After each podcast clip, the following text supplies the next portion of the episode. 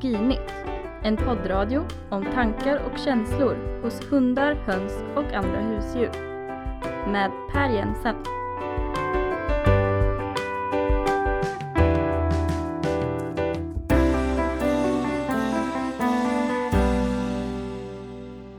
Mona, Ja. eh, idag ska vi prata om ämnen som en del tycker är lite svårt men som ju samtidigt är superintressant, nämligen gener. Och genetik. Precis. Och mer specifikt så ska vi prata om eh, vilka gener det är egentligen som har gjort våra hundar till hundar. Och inte vargar. Precis.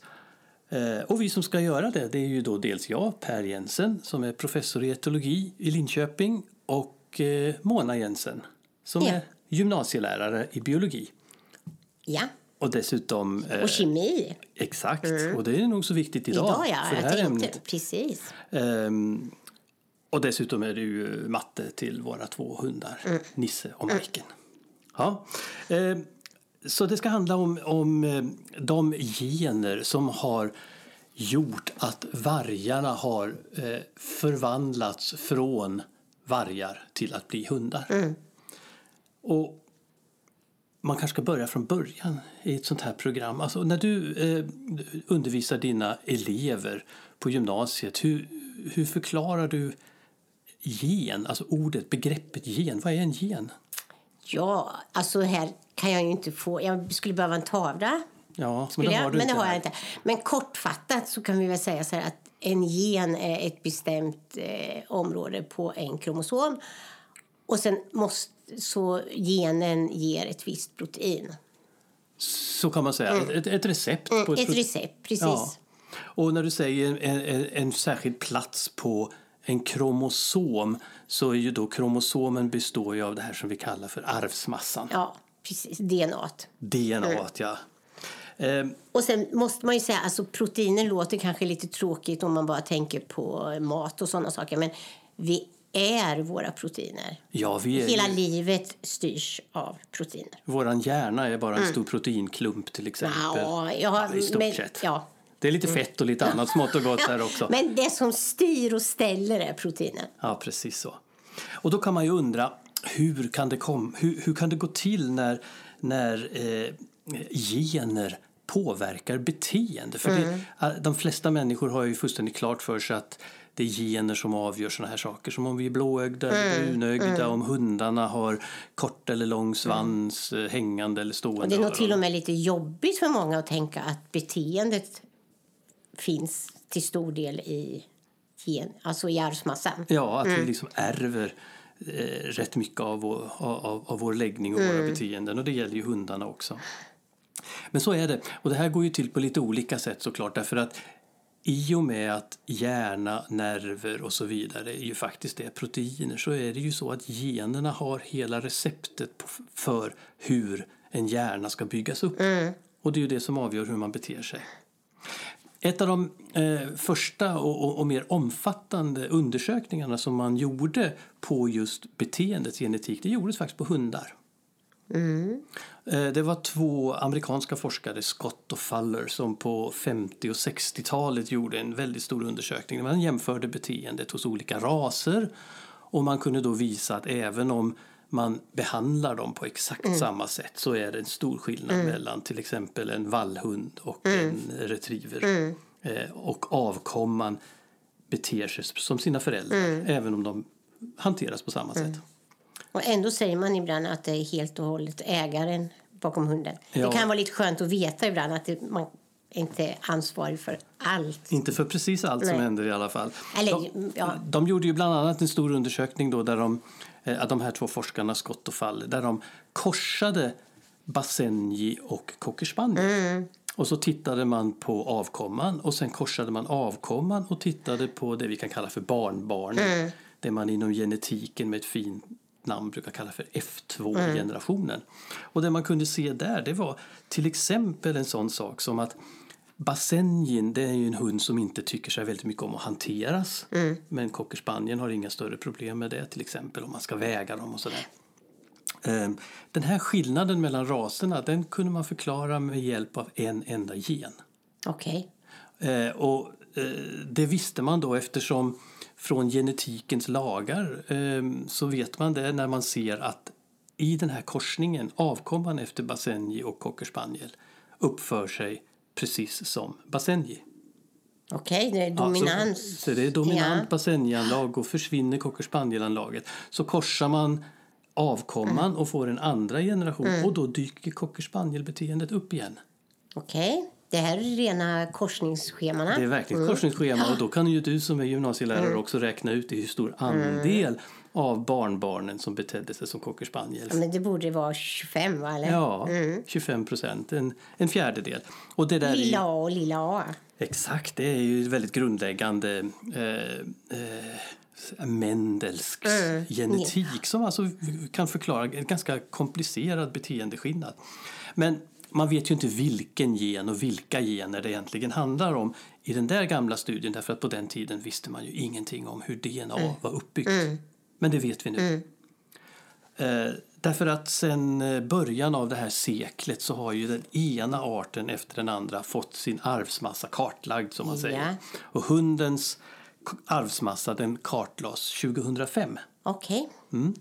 Och vad betyder det då när man kartlägger arvsmassan? Jo, hela hundens arvsmassa består av omkring 2 miljarder baspar. Och det är de här fyra basparen C, T, A, G som de förkortas. Och de kommer ju i en särskild ordning längs med Ja. kromosomerna.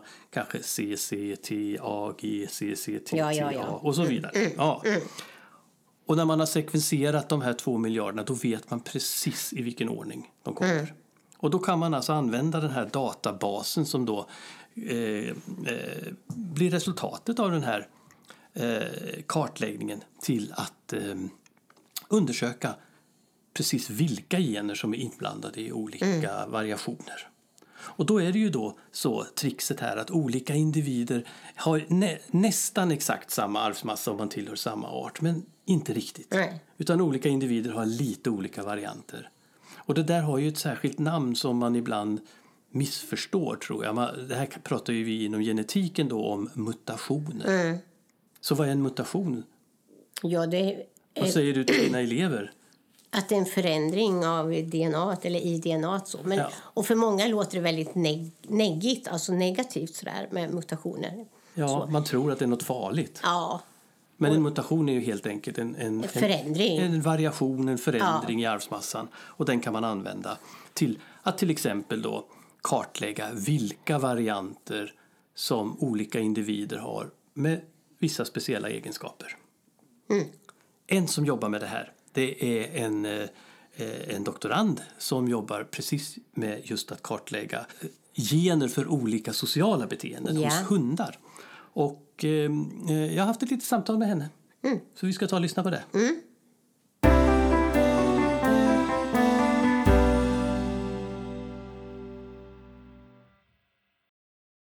Ja, idag har jag med mig Mia Persson.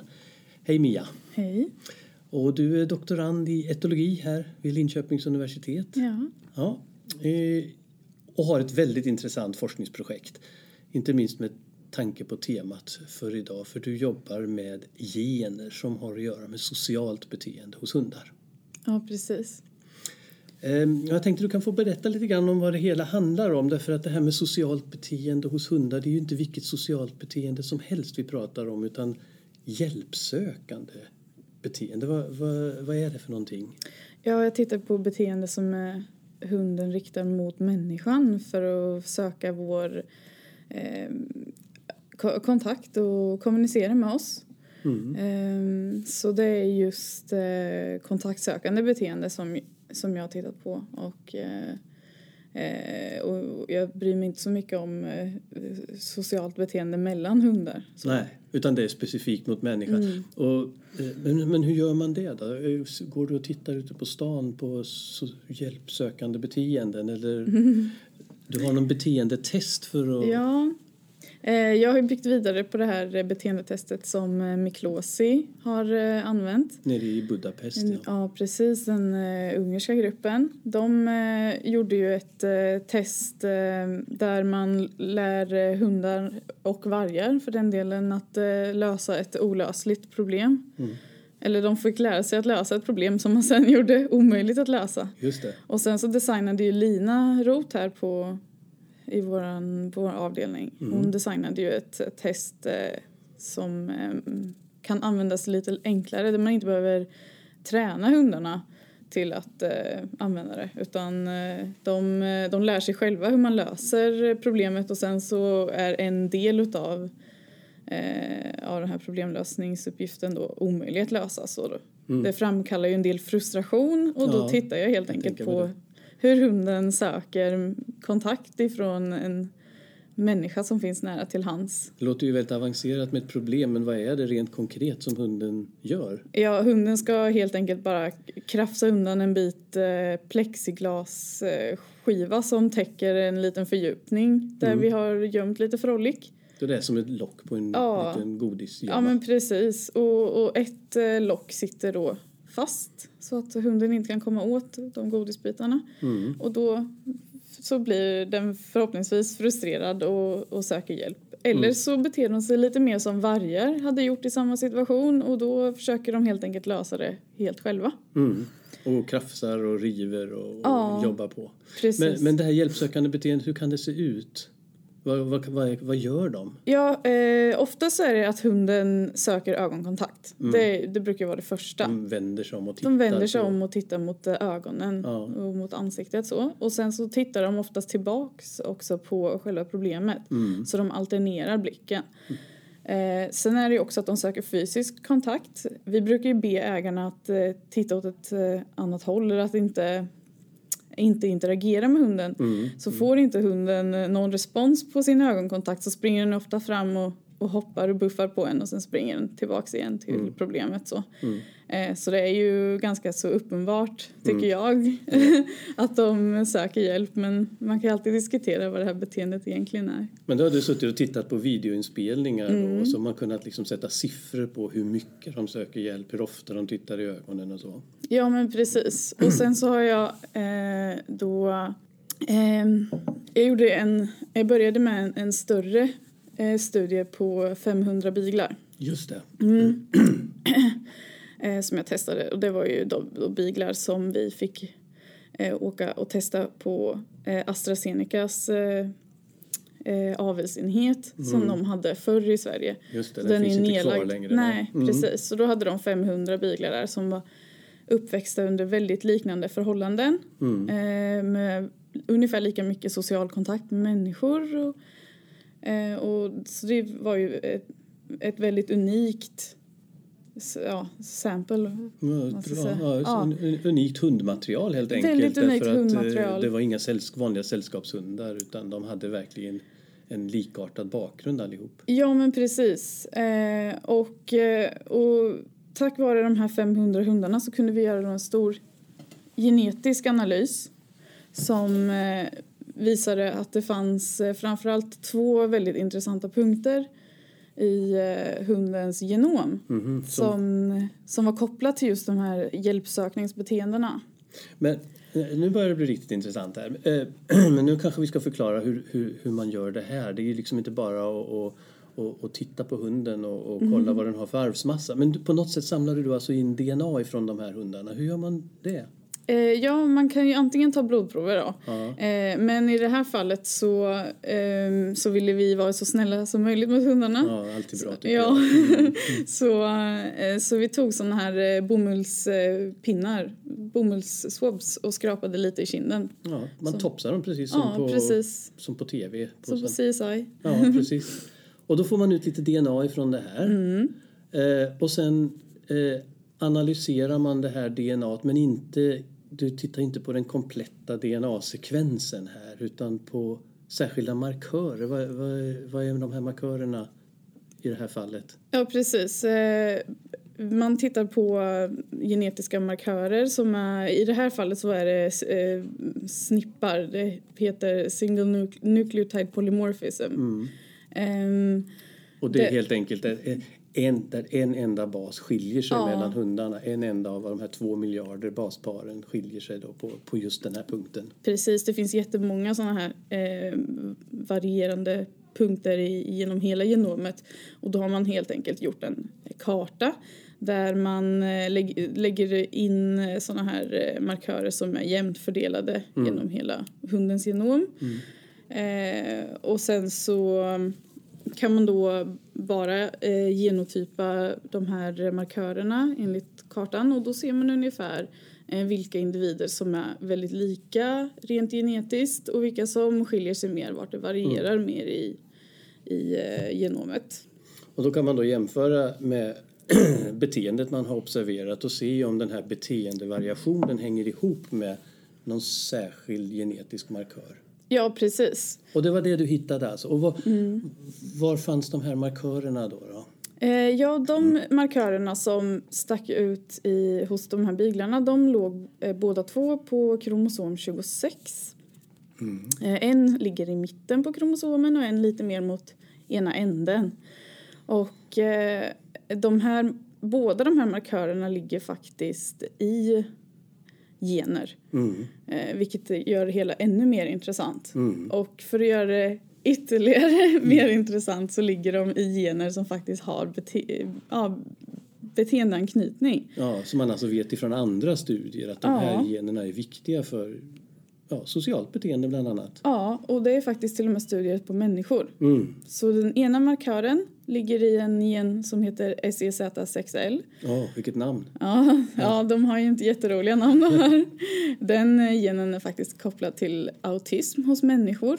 Ah, så att människor som är autistiska kan ha en liten annan variant av just den genen än de som inte är autistiska. Ja, precis. Det, så det handlar ju inte om att genen finns eller inte finns utan det är att det finns olika varianter av den. Mm.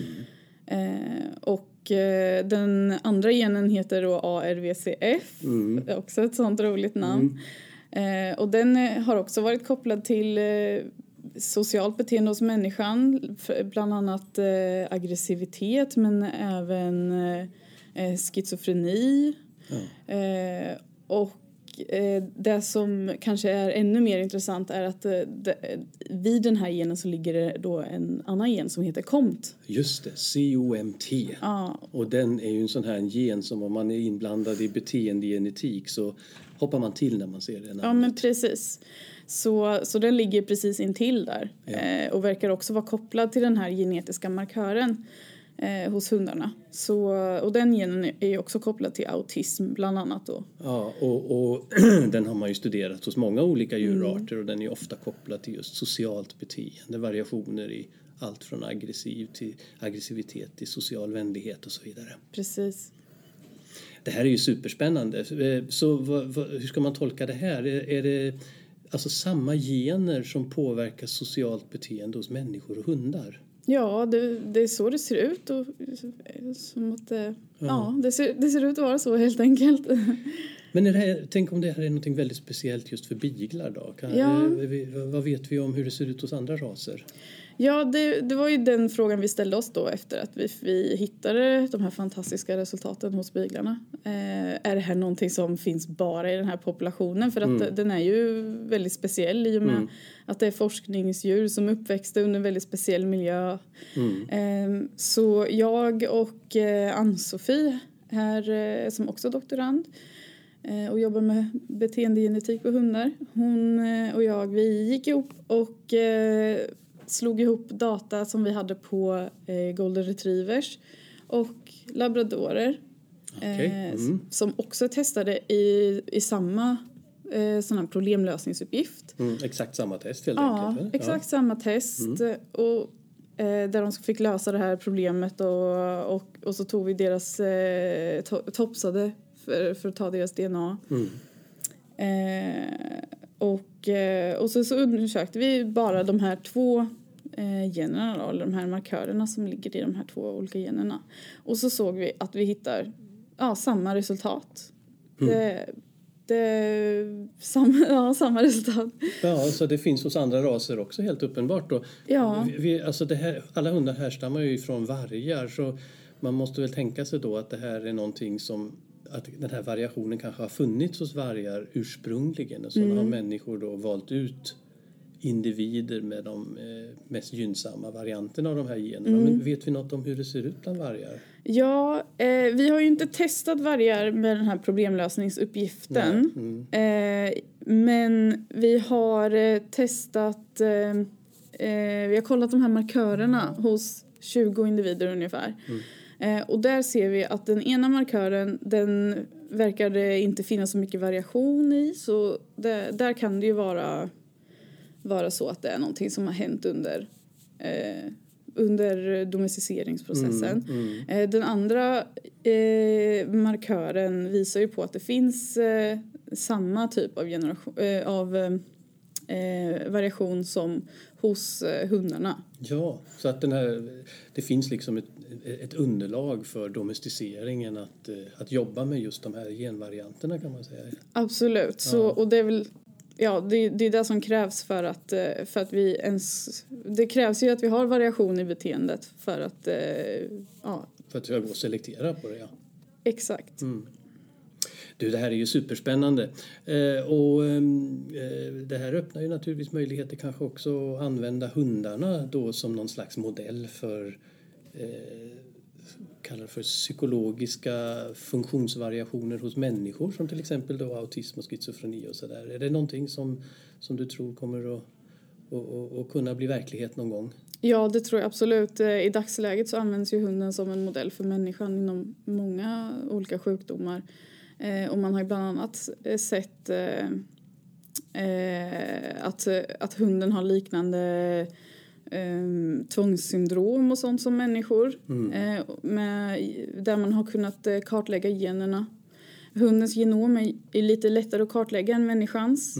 Eh, för ja, vi människor är faktiskt ganska så svåra just när det kommer till sådana där eh, beteenden som inte är sjuk eller frisk. Nej, just det, utan lite mer eller mindre sådär. Ja, men precis. Och där, där kan faktiskt eh, hunden vara en väldigt bra modell som eh, liknar oss människor. Tänk vad spännande. Ja, Mia Persson, tusen tack för det här samtalet och lycka till med din fortsatta forskning. ja tack.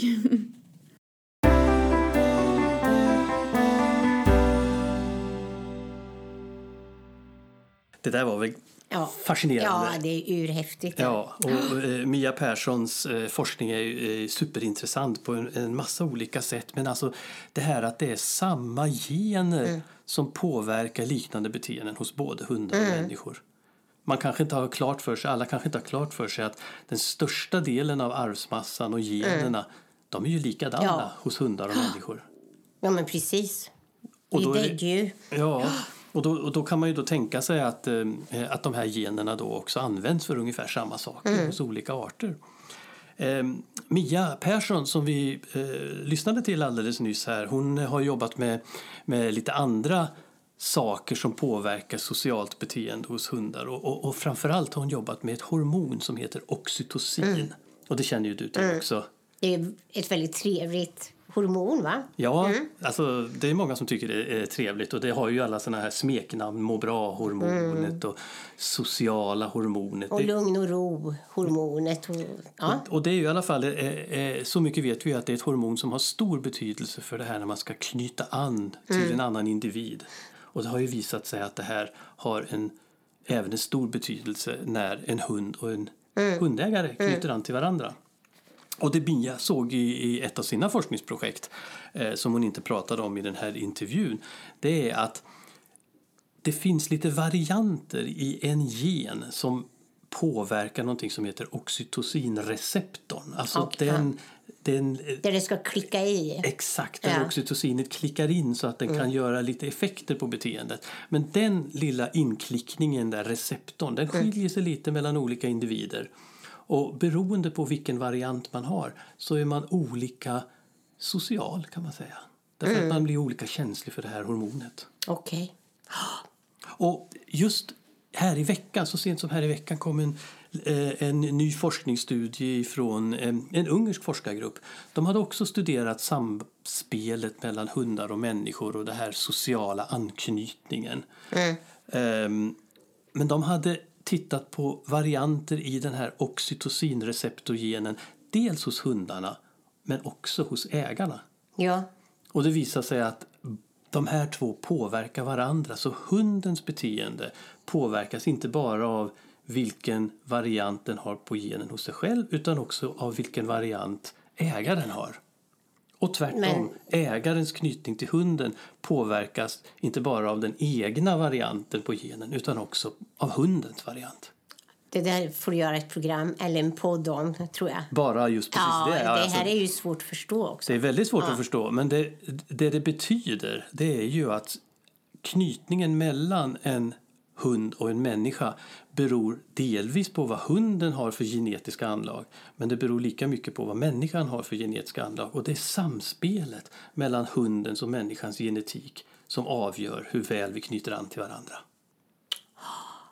Jag, ja, Ja, det är nästan så man blir, får svindel när man Ja. tänker på såna här saker. Ehm, de hade jobbat med border collies kan vi säga, Ja. i både Österrike och Ungern så det var en väldigt bra eh, upplagd studie det här faktiskt. Och som sagt, mm, den, vi ser fram emot en podd om det. Ja, det kan vi kanske komma tillbaka till. Här. Men, eh, men nu ska vi träffa en, en, en annan person som också jobbar eh, med hundar och, och, hundars gener och de gener som, som har gjort hunden till hund. Eh, och det här är en, eh, en, en ung kvinnlig forskare som heter Bridget von Holt.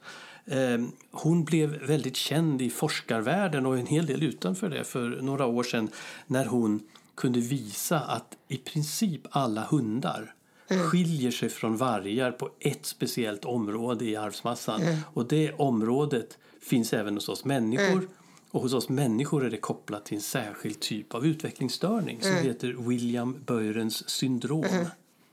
Så hennes idéer här det är väl att vi på något sätt under domesticeringen har valt ut hundar som, är, som påminner lite om, om den här utvecklingsstörningen som är väldigt speciell. Ja, Men vi kan väl höra vad Ja, Bridget ja. själv säger. Jag ringde upp henne på hennes kontor på Princeton-universitetet i USA. ja.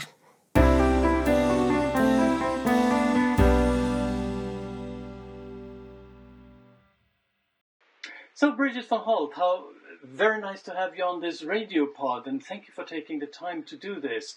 Um, so, you are a person who is well known in the scientific community among people who are interested in dogs, dog genetics, and so on. But I'm, I'm a bit curious just to start with. How, how did you get into dogs? Because your your real background is more of an evolutionary geneticist, right? Yeah, that's right. Um, first of all, thank you for inviting me. I'm thrilled to be here. Good. Um, my history for dogs is, um, as you noted, um, sort of stems out of this original interest that's more broad in terms of the world of canines. So when I began my PhD research, I was very heavily focused on wanting to save endangered species and save the world and you know the bright young excited enthusiasm Ah, So so I started- good, good started- ambition. yeah, yeah. Well, I'm still trying to maintain it. It's harder now, just with all of the effort. But I had I originally started my research in conservation genetics of gray wolves in North America. So I was really using genetic tools to try to help preserve endangered um, wolves of the Rocky Mountains and helped with their recovery. Um, it was around the same time that the dog genome sequence was released. So that became available in 2005. And that really opened the door for me to expand my work from gray wolves to now asking questions about how do they compare to dogs and maybe more specifically about how dogs, um, different dog breeds developed and what are the genetic changes behind each of those breeds. So it, it really did start from a conservation place that expanded out into sort of some of these esoteric questions on what do we how can we see these changes occur and, and what are the corresponding molecular changes? But uh, this is this is fascinating because um, uh, you published this paper that has become very influential in this um, in, in this region uh, some years ago in Nature, and the the main topic of this was actually just as you say the origin of dogs, and we're not going to dwell into that too much now because that's actually the subject for a later issue of this radio pod. Uh, so this really interesting paper of yours contains one sentence. There's actually only one single sentence on one page in a very long and technical paper that really jumped up from the pages, didn't it? and that's Oh, what is it? well, it's the it's the sentence that you observed um, an association, uh, uh, uh, an, um, a polymorphism, a genetic variation that was close to this uh, gene that in humans is responsible for what we call the Williams-Burren syndrome. You actually only touch on it in one sentence, and still, I think this is one of the things that has really caught a lot of interest from this paper, right? Yeah, that's true. That that is a good sentence. Uh, yeah. So, um, can you just give some more uh, information? on that? What- What was it that you actually discovered in that paper?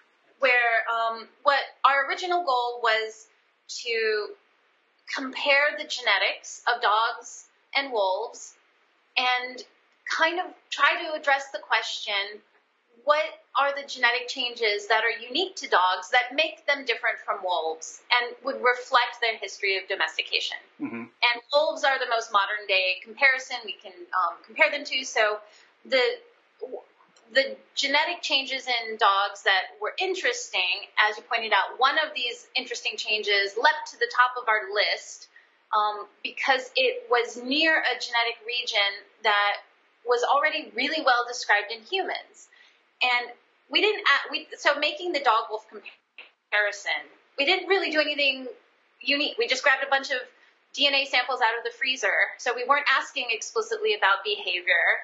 We weren't asking anything about how dogs are shaped or their sizes. The overall genetic difference between them. So this was a really interesting signal that perhaps what we're looking at is the most um, important feature of dog domestication, which might be changing their behavior from a wild wolf animal into something that's tame and not aggressive and in, interested to some degree to being in and amongst the human um, society.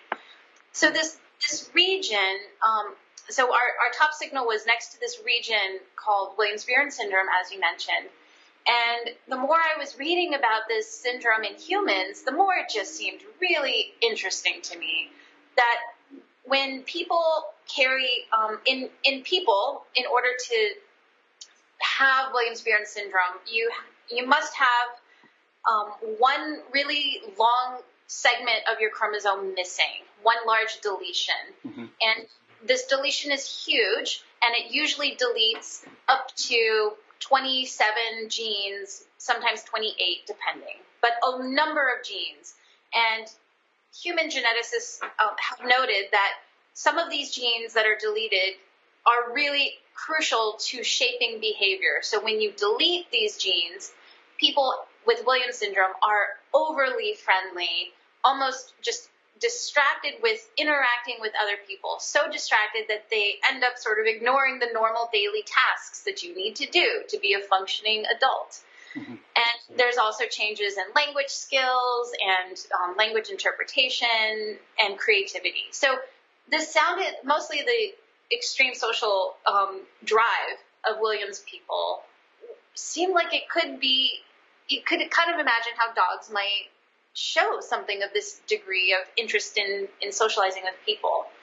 So this um, started off for me a sort of a long waiting period. I, I was thinking about what this could mean and how could we figure out if this was a real change or not to go from a wolf to a dog. And that sort of sets the stage for this paper that I published a couple years ago now. Yeah. Um, yeah, was it? No, it was last year, last summer, that fully um, sort of tackles this question at a deeper level, still opening up many questions that I have at this point. But we wanted to know are the same types of genes deleted essentially in dogs that makes them more social towards people than wolves? And so that's the premise of our effort from last year. And and this in in that last year paper, you actually uh, you actually uh, measured, quantified, and studied the behavior of both dogs and wolves in some kind of sociality tests. Is that That's right?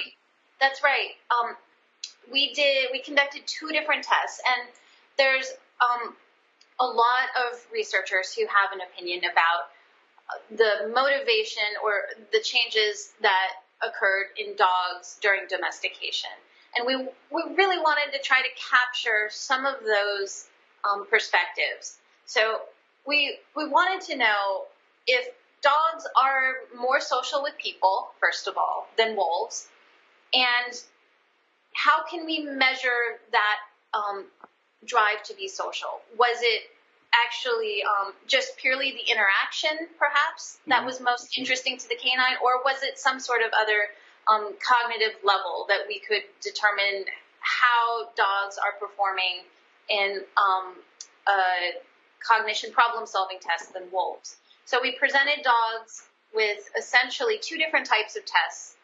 One was to solve a problem box. So to get a treat out of a, a box of Tupperware with a lid that they would have to figure out how to open and retrieve the treat.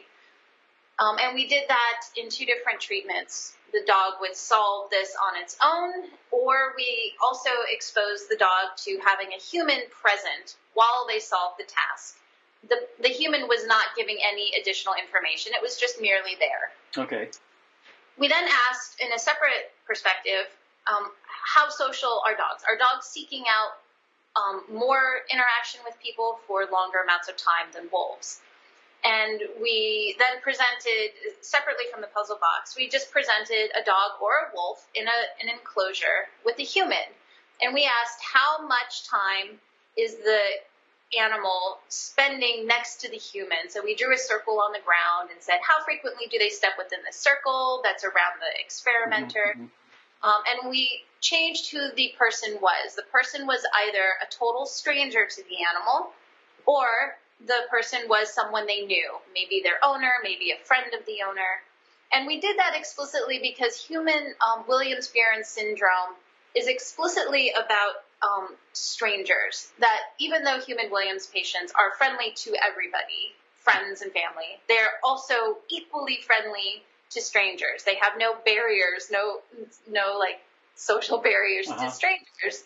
So we wanted to see if that was a component of dogs that they how frequently would they discern the difference between their human and a stranger and does that influence how much um, social behavior they exhibit towards that person and none of these are novel tests they've been done before but we were able to use that to help quantify social behavior which we used as now a measure to match it up with genetics Right. So you, you, you actually you obtained DNA from these dogs and the wolves as well, I suppose.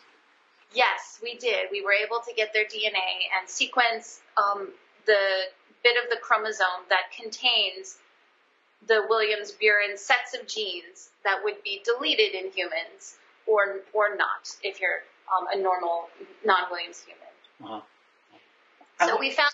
Oh, sorry. Yeah. Well, what did you find? Curious. Curious.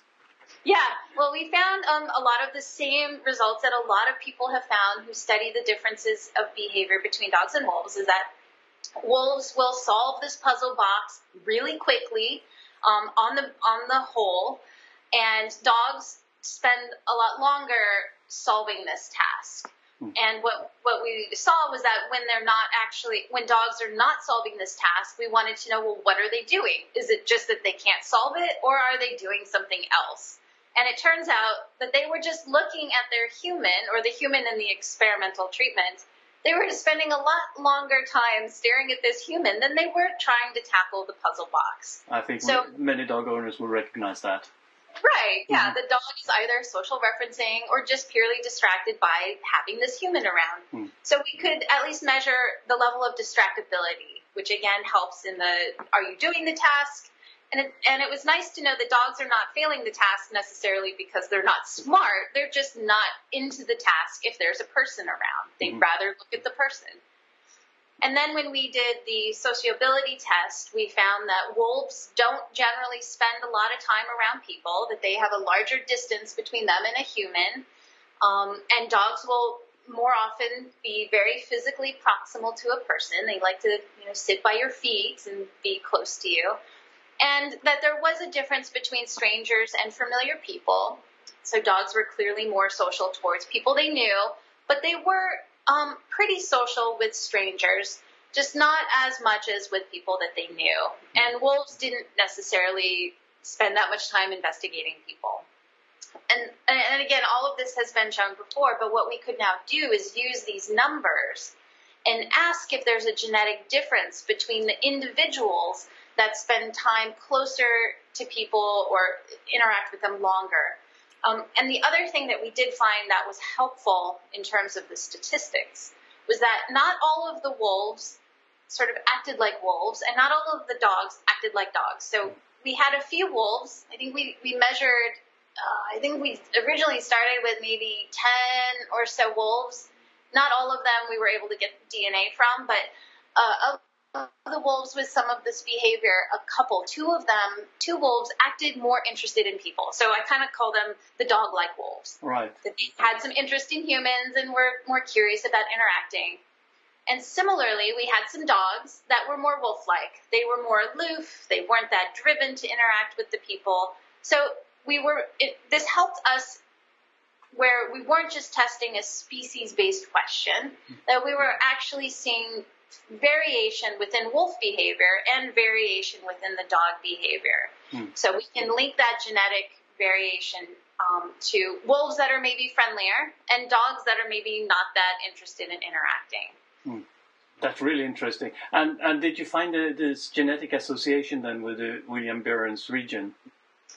We we did. Um, what we found was we tested um, a lot of DNA. We tested about five million nucleotides, Uh-huh. and out of all of those nucleotides, we were asking, does the social animal carry a difference in genetics? Or is there no difference between them? Uh-huh. And we did this and were able to find that there were four mutations that were always found in friendlier animals, in more social animals than those that were not. And these happen to be, um, so in this Williamson syndrome region, like I said, there's 28 or so genes. And we were able to find three genes that um, collectively contain four mutations. So the same types of genes that are important in human Williams-Bjorn syndrome, we found carried mutations in these hypersocial canines. And those mu- those mutations happen to be um, inserted bits of DNA. So we're looking at slightly an opposite um, molecular pattern. In humans, it's this giant deletion, but in friendly, hypersocial dogs and social wolves, we see that there's a small bit of DNA in four locations that's added, and that seems to help them become more social of an organism. Ah, this is really fascinating. So this is Yeah. really helping us to to understand perhaps not only dog genetics, but generally the genetics of sociality. I would say. I'm hoping so. And what I think is really important is that this cluster of 28 genes, even in humans, they're not entirely sure how a mutation in these genes connects to social behavior. Mhm. But what I suspect this region is, at least displaying, is some sort of master regulator region where it doesn't seem to matter what type of mutation happens, but as long as something happens to poke it, to change it a little bit, Mm. you have some downstream changes. You have some changes in behavior, um, some changes in uh, language skills and development, so that it seems that in, in canines, there was just a different set of mutations that comes in and slightly perturbs these genes. Wow. And I suspect we get um, the same type of behavioral change because we've just sort of tinkered with the set of genes. Mm. And we've been trying to figure out, just barely, we're barely scratched the surface to this, but we're trying to figure out how the mutations in dogs, these insertions, how they translate into a behavioral change. Mhm. And we've done a little bit of work on gene expression. So we've looked at these four mutations, um, and then even more in the area, and found that there that some of these mutations do seem to turn genes on or turn genes off in a pattern that's different in social animals than those that are not social. Oh wow. Oh, this is really interesting, fascinating, and um, I'm sure we're going to hear much more about this in the future. So, just a, a last question to you, Yeah. Bridget. Do you have a dog of your own? I was going to tell you earlier that when I set out um, as you know starting my canine genetics career, I'm really a cat person. hmm I have always had cats, I really enjoy being a cat owner, but I did just get my first dog two years ago. I got a, um, I bought an old English sheepdog, so I went for a purebred, and I tried to research, you know, which kind of breeder would I like to get a dog from, and she's from a companion line, and she is a very sweet, adorable, as everyone thinks, you know, their Yeah. own dog is the best dog. Um, but I have included her in much of my research now, so I've genotyped her and sequenced her. Oh, and seriously? yeah, yeah. So she has a number of these mutations, and um, not all of them, but she has a good deal of them. So she has been um, helpful in my wanting to test all of these approaches. That I can take her to the vet because I don't, I'm not trained to draw blood or, or anything, but I take her to a, a vet and they'll draw blood, and Ah, she wow. you know, enters into all of my research. That's really nice. Uh, yeah, It's it's good. It, it's good to be a dog of a uh, of a scientist, isn't it? Yeah. Okay, Bridget von Holt, I'd like to thank you very much for this little chat and uh, thank you for taking the time to appear on this uh, podcast and all the luck with the continued research on this really exciting topic. My pleasure, and thank you so much. It's been lovely.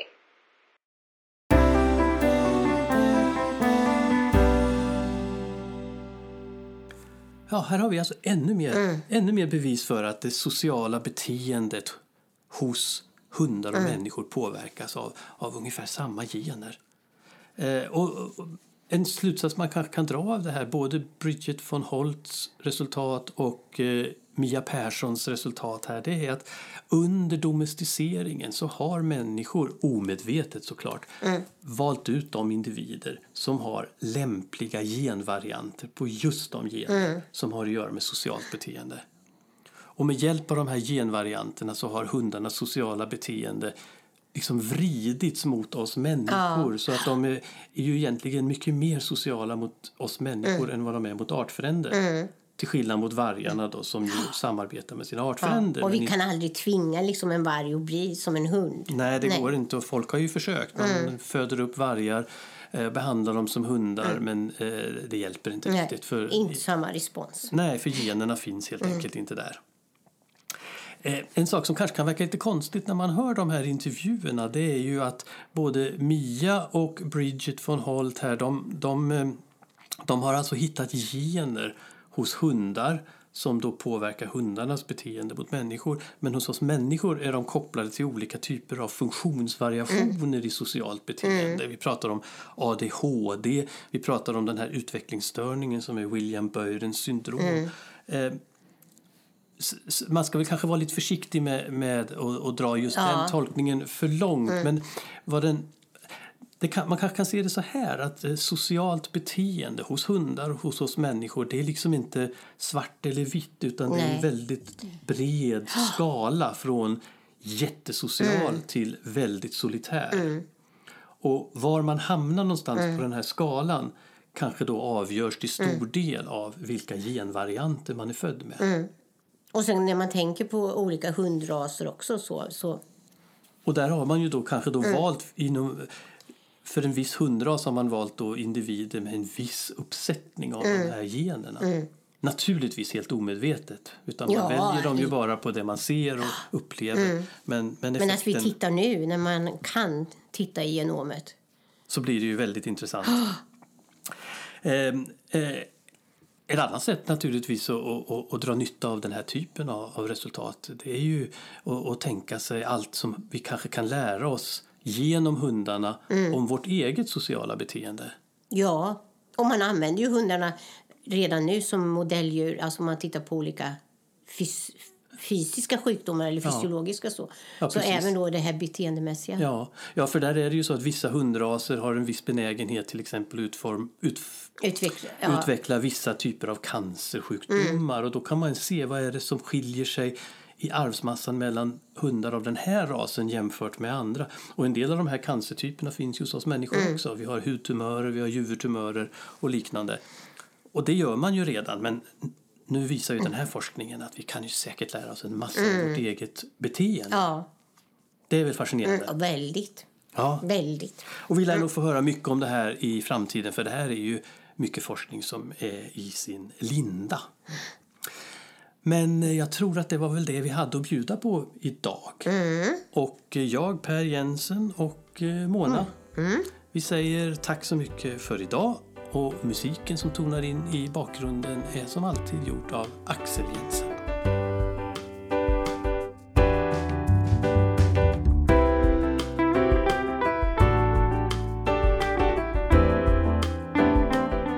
Du har hört Etologinytt, en poddradio från text, tal och ton.